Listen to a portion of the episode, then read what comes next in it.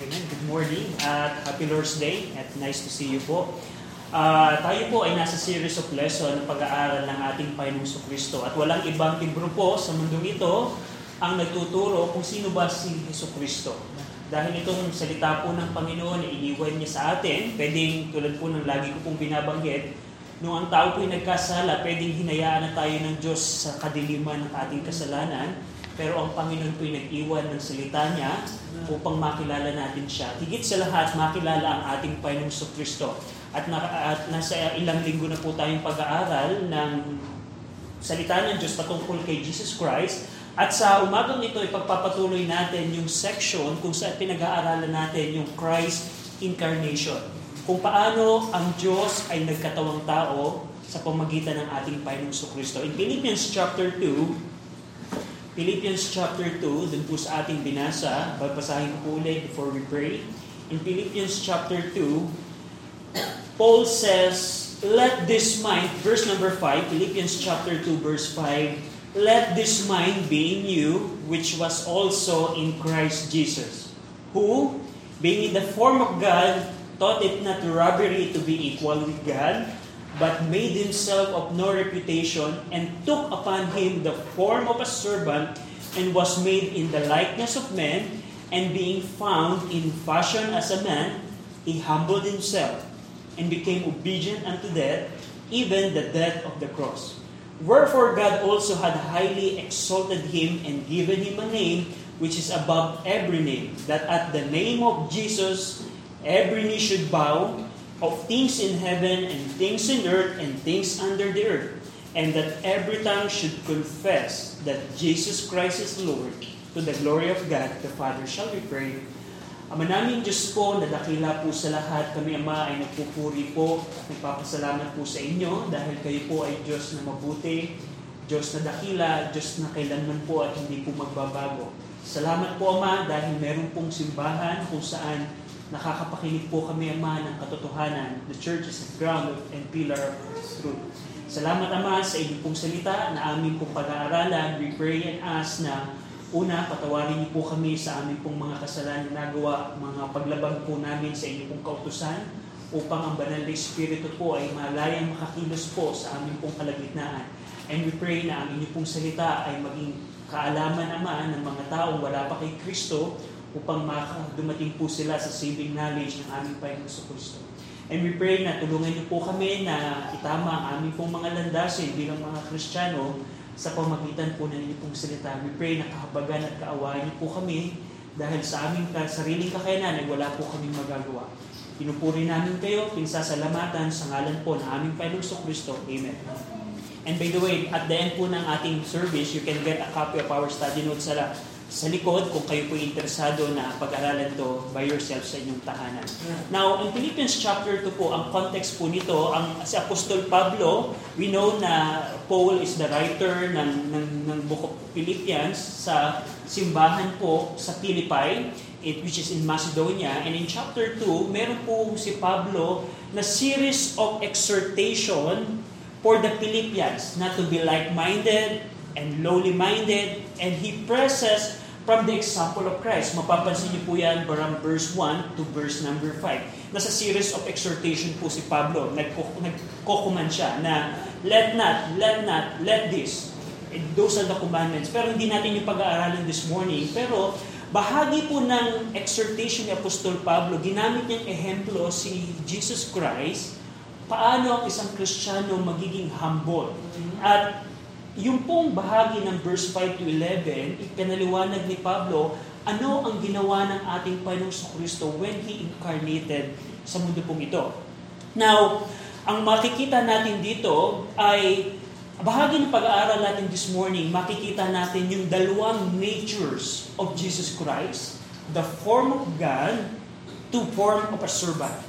At pag-aaralan din natin yung two states of Christ, dalawang kalalagayan, the humiliation, the humility of Christ and His exaltation, which is nabasa natin sa talata po ito.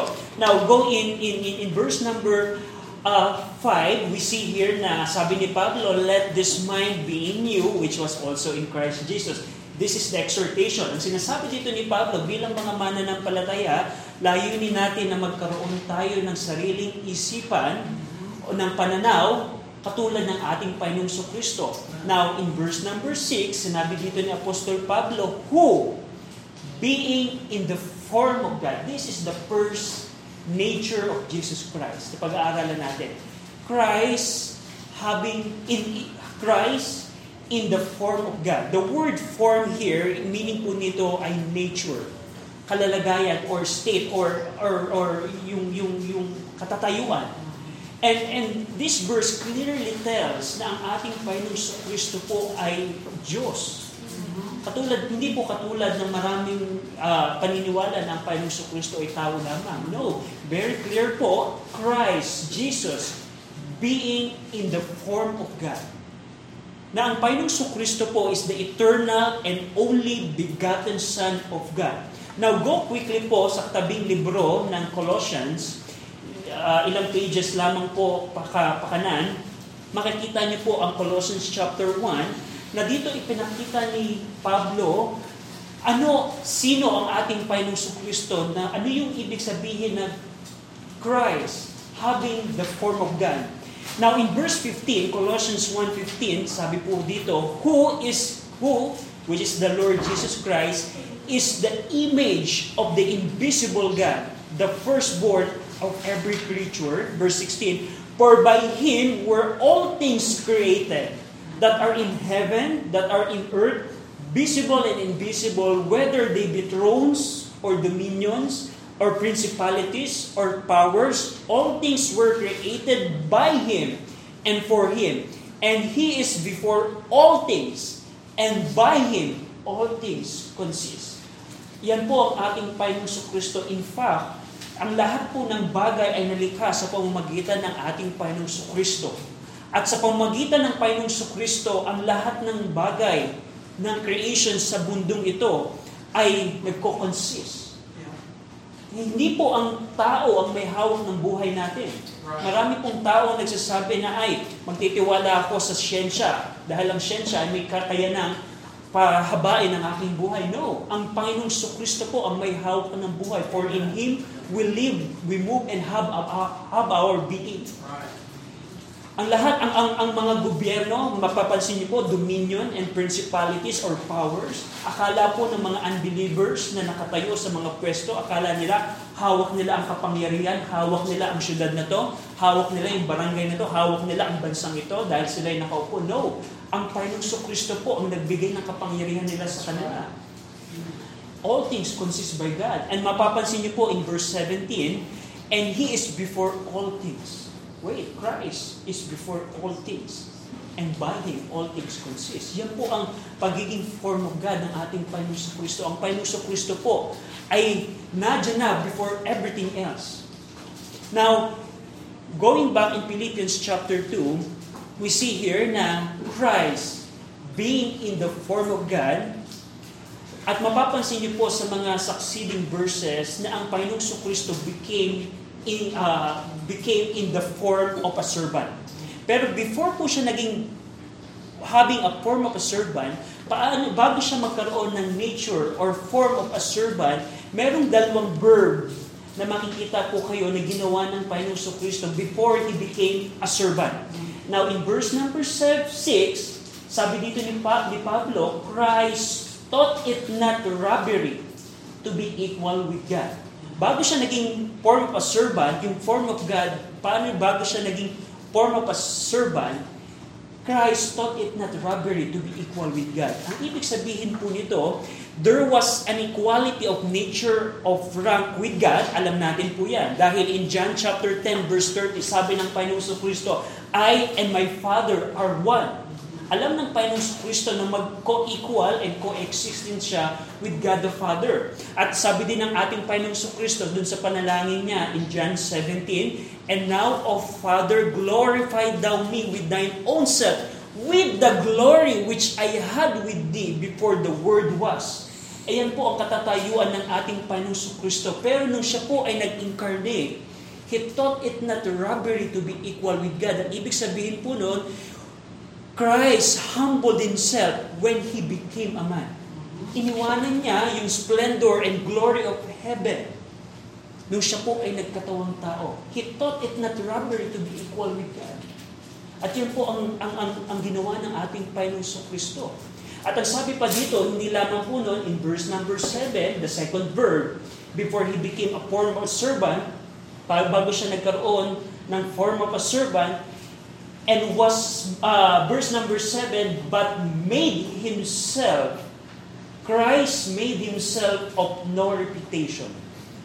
Christ made himself of no reputation.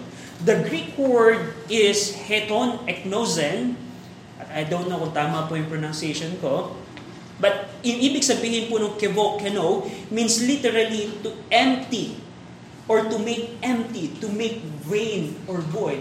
Yung Kristo, yung Panginoong Kristo na mayroong form of God, na lahat ng bagay inalika sa pamamagitan niya, lahat ng bagay nag exist sa pamamagitan niya, And Kristo na katulad siya at co-equal siya ng Diyos Ama, ang sabi dito, He made Himself of no reputation. He emptied Himself.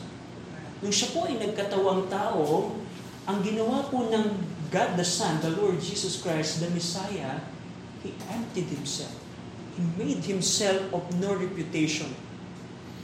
This cannot mean that he literally divested himself of his divine nature. Alam natin yan. Hindi po ibig sabihin noon na wala po yung kanyang pagiging Diyos. We, we know that na dahil kahit siya po ay nandito sa lupa, there are manifestations na siya po ay Diyos. Yung pagpapatigil po ng, ng bagyo, yung pagbabuhay ng muli ng mga namatay, the miracles na ginawa niya, nagpapatunay po siya na siya po ay Diyos. At hindi po nawala yon nung siya'y nagkatawan tao. Pero ang ibig sabihin po nito, he uh, he, yung, yung siya po ay nagkatawang tao, he lay aside for a time his honor and his glory in heaven. Nung siya'y nagkatawang tao, he made himself of no reputation. Alam natin, nung siya po ay pinanganak, that's the first thing na, na ginawa. Saan siya pinanganak? Hindi siya pinanganak sa isang maayos na paanakan ng isang anak ng hari. Hindi po siya. Sa isang sabsaba na a lowly birth Nung siya'y nabuhay sa mundong ito, meron ba siyang tanya? Siya ba ay sikat? Siya ba ay kilala? Siya ba ay mayaman? Siya ba ay maraming tinatangkilik nung siya'y nagkatawang tao? No. He made himself of no reputation. At ang sabi pa dito, we see na he thought it not robbery. The first thing na ginawa ng Panginoon sa Kristo, he thought it not robbery to be equal with God. And made himself of no reputation. He emptied himself in verse number 7, and took upon him, he took upon him the form of a servant. He took upon him of a form of a servant. Christ, being in the form of God, took upon him the form of a servant.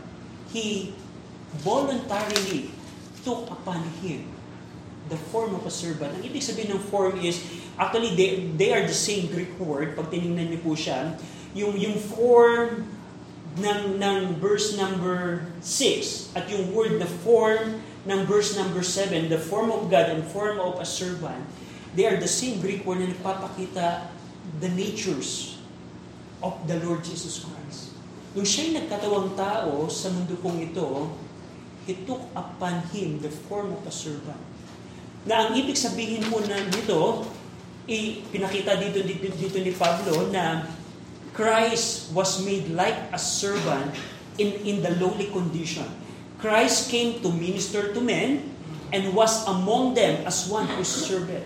Alam natin po nung ang Panginoong Kristo po ay napunta dito sa lupa, hindi po siya ang pinaglingkuran, kundi siya yung naglingkod. Hindi lamang po ang Panginoong Kristo ay nagkatawang tao, he, he, he took the low condition, the lowly condition of man as a servant. Wala na siguro pong pinakamababang kalalagayan ng tao kundi sa pagiging alipin. Kasi kung pwedeng ang Panginoon sa Kristo po ay magkatawang tao pero siya po ay hari kagad. No, hindi po yung ginawa niya. He took upon him the form of a servant. Na makikita natin dito in verse number 7 na and was made in the likeness of men.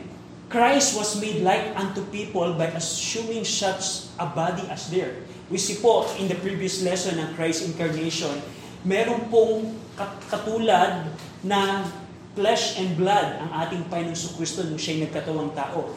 In the likeness of men. Kung ibig sabihin kung ano ang itsura natin, ganun ang naging itsura ng ating Panginoong Kristo in the likeness of men. At hindi lamang po doon, in verse number 7, uh, 8, I'm sorry, and being found in fashion as a man. So, the fashion mean here is the condition. Ang ibig sabihin ng fashion dito is yung attributes ng isang tao Meaning, yung ang, nung ang Panginoong Kristo po ay nagkatawang tao, kinuha din niya yung attributes na nararamdaman ng isang tao. Yung hunger, yung pain, yung sorrow, and temptation. Ibig sabihin, nung ang ating Panginoong Kristo po ay nagkatawang tao, hindi ibig sabihin na sa Diyos, siya ay magiging exempted sa hirap na nararanasan ng tao. No. Naranasan po yan ng lahat ng ating Panginoong Kristo. Being found in the fashion or condition as a man. Ibig sabihin, uh, yung, yung sakit, yung problem, yung, yung karamdaman, yung, yung, yung hirap ng buhay na nararanasan mo, lahat ng iyon ay naranasan din ng ating Panginoong Kristo. And that's, that's the thing na, na ipinaliwanag dito ni Pablo. Na si Kristo, being in the form of God, He took upon Him the form of a servant na merong katulad natin in the likeness of men and in the fashion or condition or attributes of men. Now, dito makikita natin, merong, merong kasunod na bahagi na in-explain dito si Pablo, bakit ginawa ng Panginoon sa Kristo yun? Bakit? Why? Hindi nyo ba, sa, sa, hindi nyo ba naisip? Anong, anong meron? Bakit? Iniwan ng Diyos yung kanyang honor and glory sa kalangitan. And He took upon Him the form of a servant. Bakit kaya ang Panginoong Kristo na may likha ng lahat ng bagay at lahat ng bagay nag exist sa pamamagitan niya na pwedeng hindi na siya niya iwanan ng langit pero bakit siya iniwan ang kalangitan at nagkatawang tao. At makikita natin niyan po yan sa mga succeeding verse. Now, in verse number 8, we see po doon, in being found in the passion of man. Yung dalawang katangian po ng form of a servant, in-explain dito ni Pablo, yung pong likeness of man and the fashion of man. Now, here, in verse number 8, makikita natin yung unang kalalagayan the first state of the Lord Jesus Christ nung siya po ay nagkatawang tao. Ang sabi doon, verse number 8, He humbled Himself. He humbled Himself and He became obedient unto death, even the death of the cross. He humbled Himself. Yung naging buhay po ng ating Panginoong Kristo ay puno po ng pagpapakumbaba. Yung Christ's whole life was a life of humiliation, meanness, poverty, and disgrace. He had nowhere to lay his head. Naalala niyo ba nung meron isang disipulo na na gustong sumunod sa Panginoon, ang sabi ng Panginoon, susunod ka sa akin, eh, wala na akong matulugan. Can you imagine that? Yung Diyos na may likha ng lahat ng siya'y nagkatawang tao, wala siyang matulugan. At ang sabi pa dito, ang sabi pa dito, wala siyang wala siyang wala siyang splendor nung siya'y nagkatawang tao. Remember nung siya ay Nangangaral, ang tao ba tinatanggap siya? Most of the people, nung panahon na siya nagkatawang tao, hindi po siya tinanggap. Hindi po siya tinanggap. He humbled himself. Bakit kaya? Anong meron? Anong dahilan? Because, sabi dito ng verse number 8, He became obedient unto death he became obedient unto death. Ang unang bagay na makikita natin dito, lahat po ng kautusan ibinigay po ng Diyos Ama sa pamamagitan ng batas ni Moses, lahat po ng iyon ay sinunod ng ating Panginoon Kristo. Lahat po ng iyon. At hindi lamang po yun, even the death of the cross, yung, yung main purpose, yung, yung, yung, yung plan of salvation, inalano po ng Diyos Ama, ay sinunod po ng Diyos anak ng ating Panginoong Kristo. He obeyed the will of God. Because for God so loved the world, He gave His only begotten Son, that whosoever believeth on Him should not perish, but have everlasting life. Yun po ang sinunod ng ating Panginoong Kristo.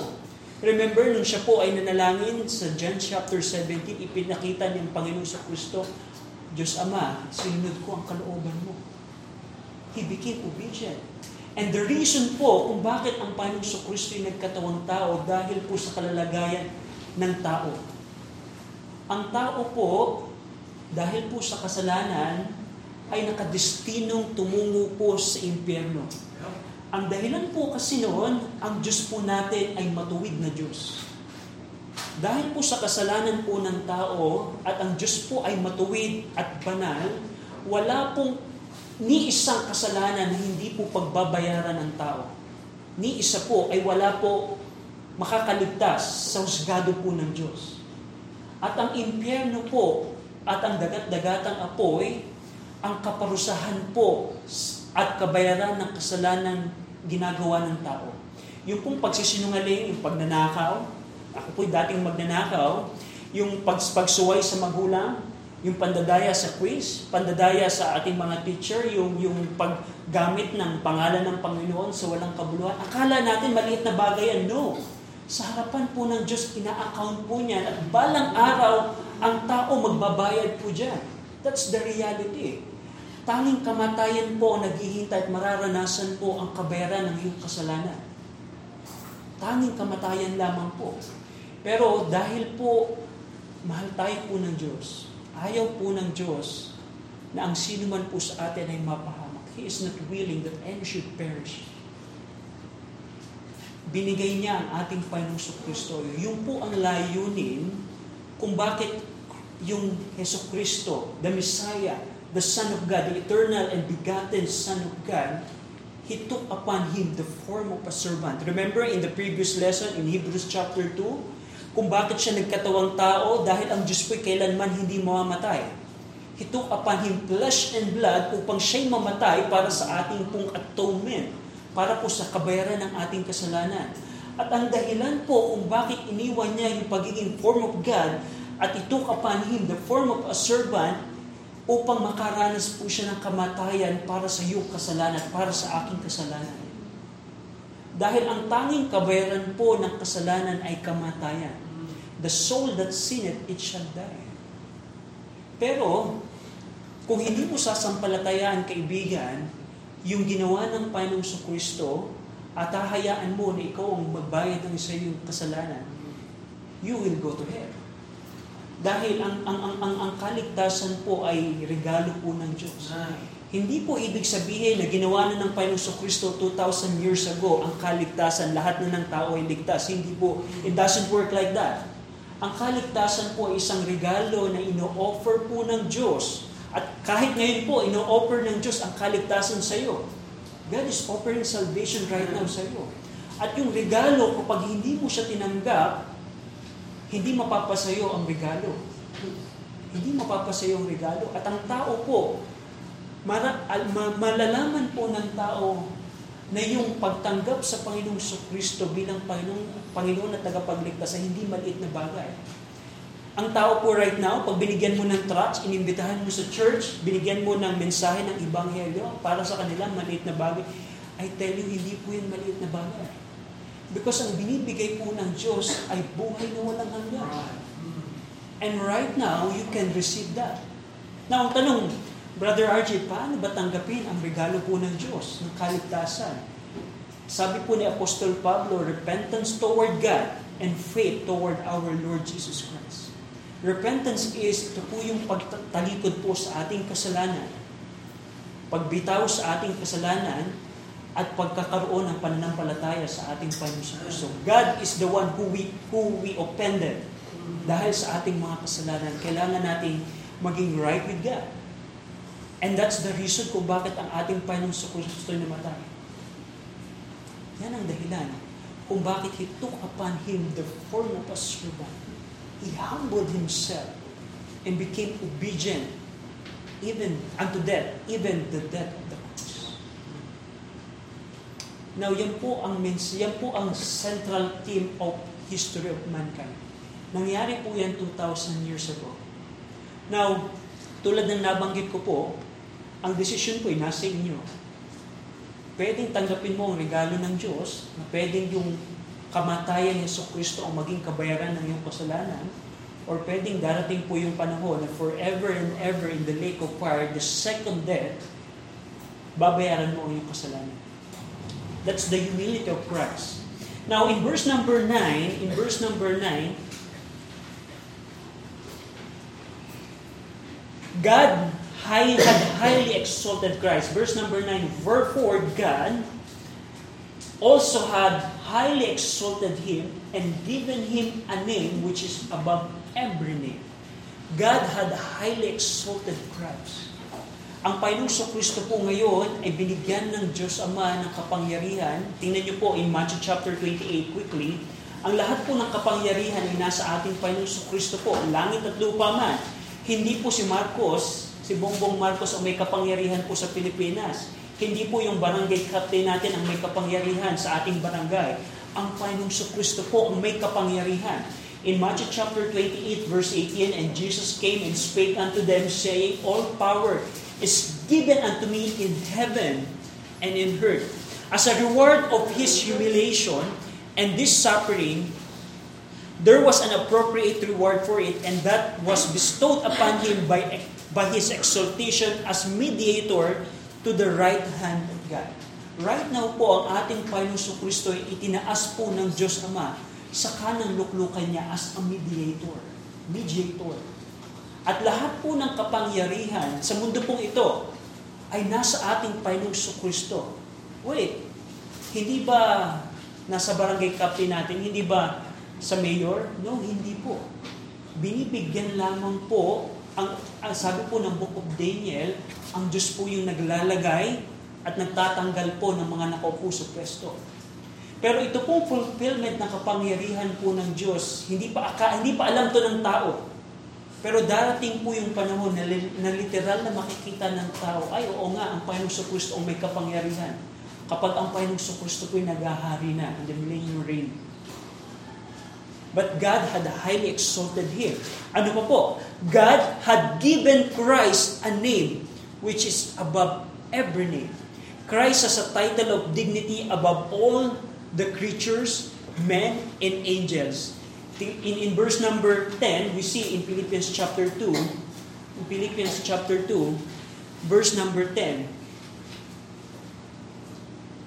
Philippians chapter 2, verse number 10, sabi doon, that at the name of Jesus, every knee should bow of things in heaven, and things in earth, and things under the earth.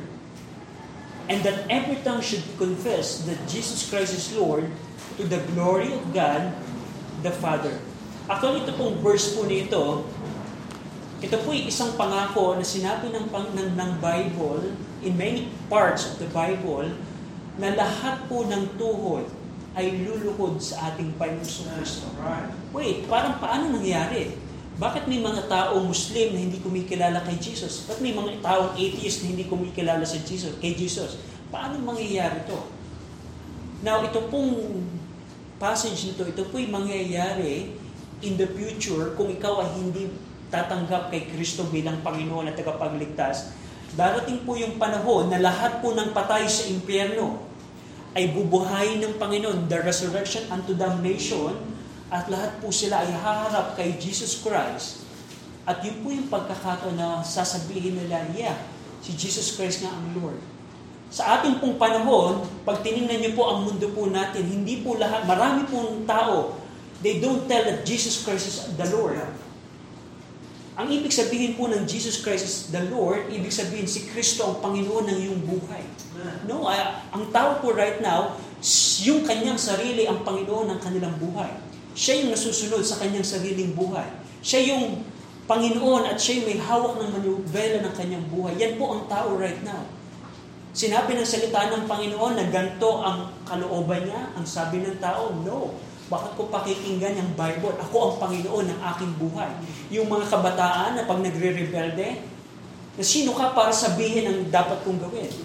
At yan po ang mindset po ng tao. Pero darating po yung panahon, every tongue should would confess, should confess that Jesus Christ is Lord.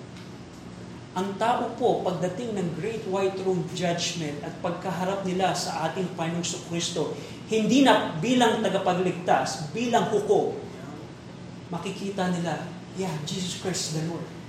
Jesus Christ is our Lord. At yun po'y nakakatakot na kalalagayan.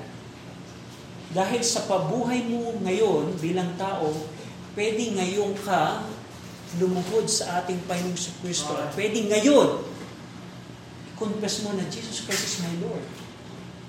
Hindi mo na pwede, hindi mo, pwedeng hindi mo na hintayin yun dahil right now, pwede mong gawin yan. I remember nung ginawa ko po yan, April of 2007, through repentance and faith sa ating Panginoong Kristo, I bowed my knees before Christ. And I confess that Christ is the Lord of my life. And that's salvation in a nutshell. Dahil kung hindi mo, hindi ka luluhod right now by repentance, at hindi mo i-confess the Lord Jesus Christ as your Lord, as faith, as your Savior, in the future, whether you like it or not, yung pong mga tao ngayon, yung mga atheists that mock, the skeptic that mocks the Bible, they will do this in a fulfillment of this prophecy. They will bow their knees before Christ. Yung mundo po natin ngayon, yung mga gobyerno, yung pong yung the world system natin right now, na hindi kumikilala sa Diyos sa pagdating po ng Panginoon Kristo sa kanyang paghahari, they will see that the Lord, that Jesus Christ is the Lord. Jesus Christ is the Lord. Every nation and language should would publicly confess that Jesus Christ is the Lord. Darating po yan. Malapit na po ang pagbabalik ng ating Panginoon Kristo. Now, ang challenge po para sa mga kaibigan natin, especially kung wala, wala pang Panginoon Kristo sa umagang ito sa iyong buhay, yan po ang dahilan kung bakit ang Diyos, ang Panginoon Kristo, being in the form of God, took upon Him the form of a servant upang i-humble ang kanyang sarili upang magawa niya ang kalooban ng Diyos ng kaligtasan para sa iyo at para sa akin. At right now po, nangyari po yan 2,000 years ago po ang nakalipas na. At sa oras po na ito, ang regalo po ng Ibanghelyo ng kaligtasan is being offered right now sa maraming tao. And right now po, ang Diyos ay ino-offer ang, plan, ang, ang kaligtasan sa iyo. Ang pwede mong gawin is magsisi ka. Ang paano tanggapin ang kaligtasan ibinibigay ng Diyos? Pagsisihan ng kasalanan at sampalatayaan ang ginawa ng Panginoong Kristo na yung ginawa ng Panginoong Kristo 2,000 years ago is more than sufficient upang ma-reconcile ang kalalagayan mo before God. That's faith. That's faith. Para po sa mga mananampalataya, going back in verse number 5, let this mind be in you. Do you have this kind of mind right now? The Lord Jesus Christ, having the form of God, He humbled Himself and took upon Him the form of a servant. He made Himself of no reputation. Do you have that kind, do you have that mind right now? Marami pong Kristiyano right now, by nature po, tayo po lahat ay mapagmayabang. By nature. Yan po ay bahagi ng binganan natin from Adam.